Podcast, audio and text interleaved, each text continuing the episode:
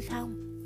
Bạn đang nghe podcast Lọ Lem kể chuyện Và tại chiếc podcast này, Mình sẽ kể cho bạn nghe về hành trình của một cô gái nghèo bỏ quê lên phố Với hy vọng sẽ tìm thấy một cuộc sống tốt đẹp hơn.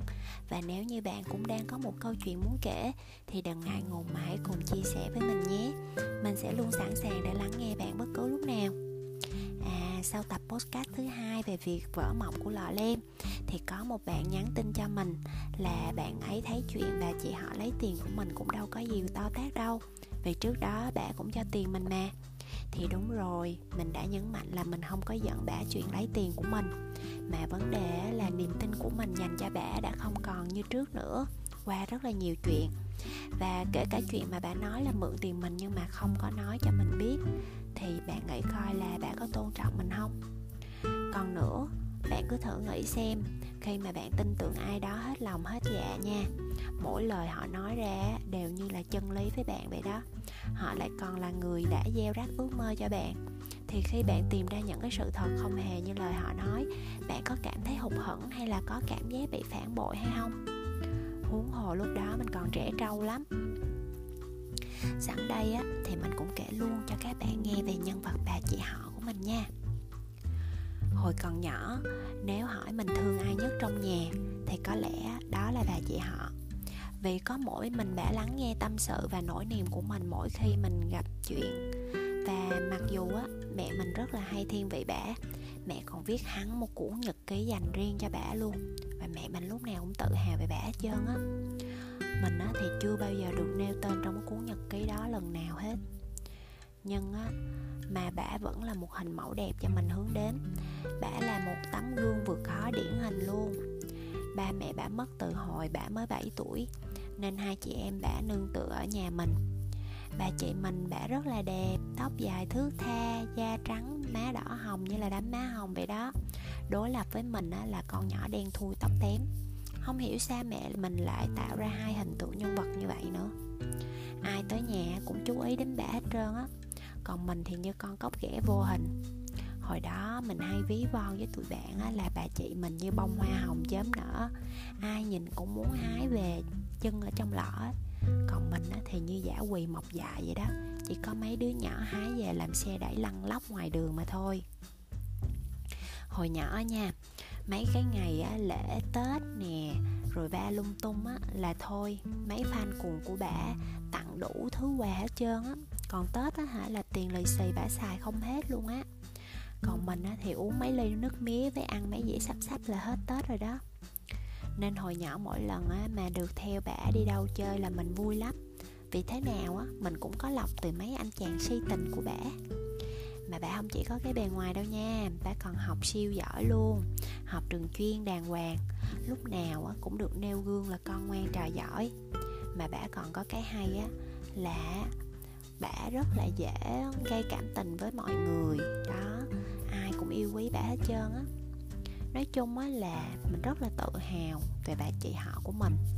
Mỗi lần á đến sinh nhật mình, bà cũng hay dành tặng cho mình những món quà nho nhỏ tới sinh nhật bả, mình cũng vậy.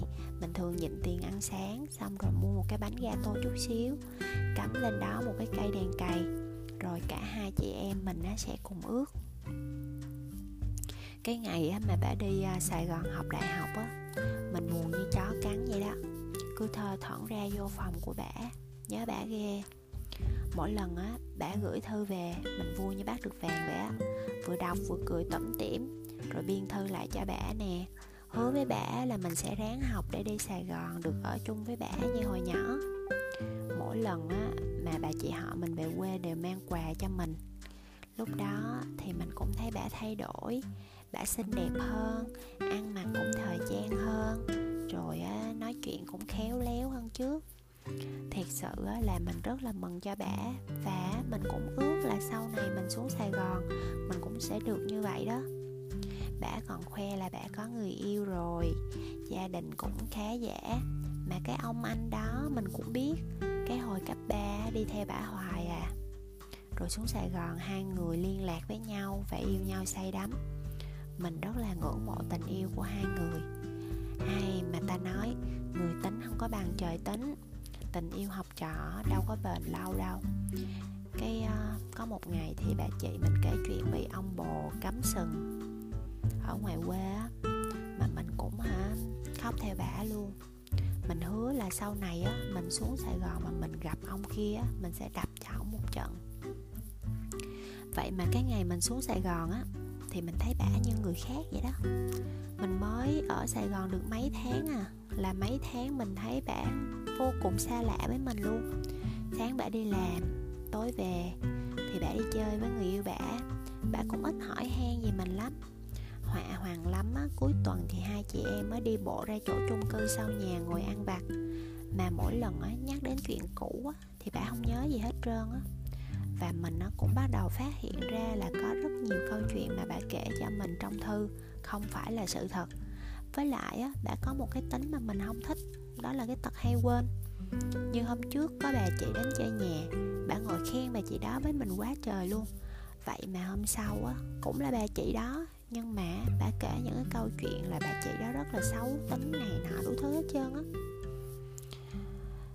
Rồi à, đến một hôm, đó là sinh nhật của mình. Mình hí ha, hí hởn đi mua cái bánh gato nhỏ. Cắm lên đó một cái cây nến và đợi bà chị về cùng thổi nến chúc mừng sinh nhật.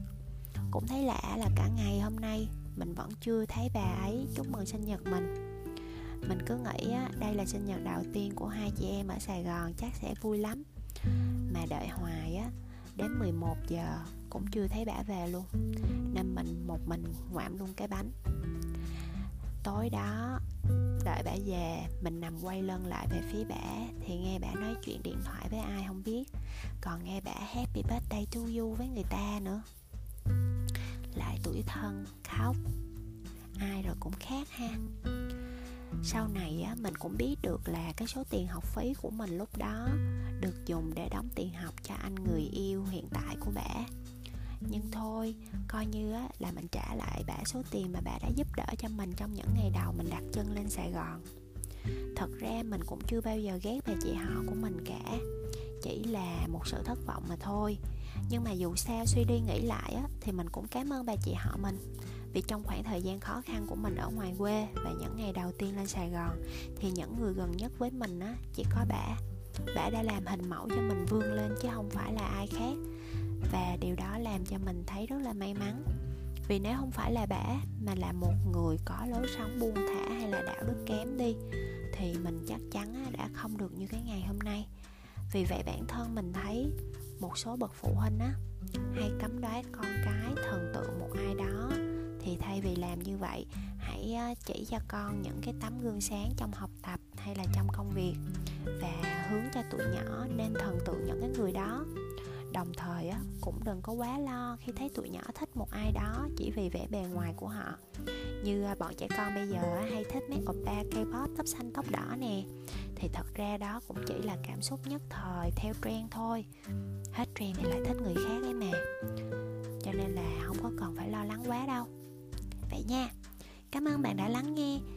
gặp lại bạn trong các tập podcast tiếp theo của lọ lem kể chuyện. See you!